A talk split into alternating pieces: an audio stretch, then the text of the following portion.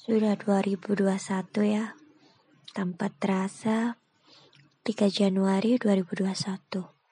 Di sini pukul 11 lewat 31.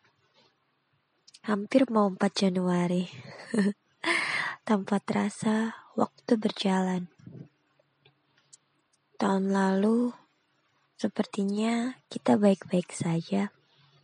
Tapi aku merasa tahun ini mungkin kita tidak ada harapan.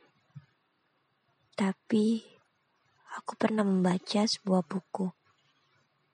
Buku Tapak Jejak milik Firsa Basari.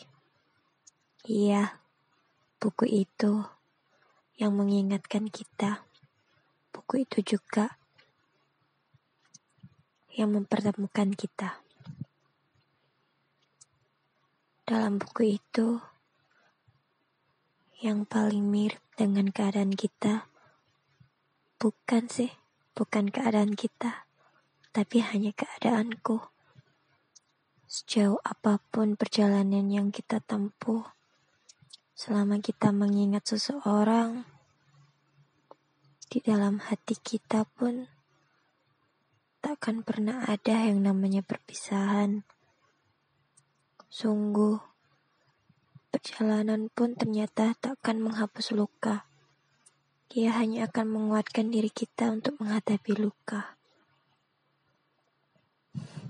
Kuat yang bagus kan?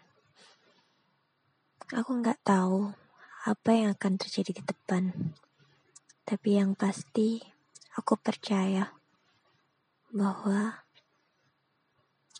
aku akan dipertemukan dengan seseorang yang tepat.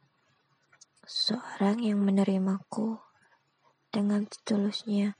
Seseorang yang Allah gerakkan hatinya untuk menerima semua kekuranganku.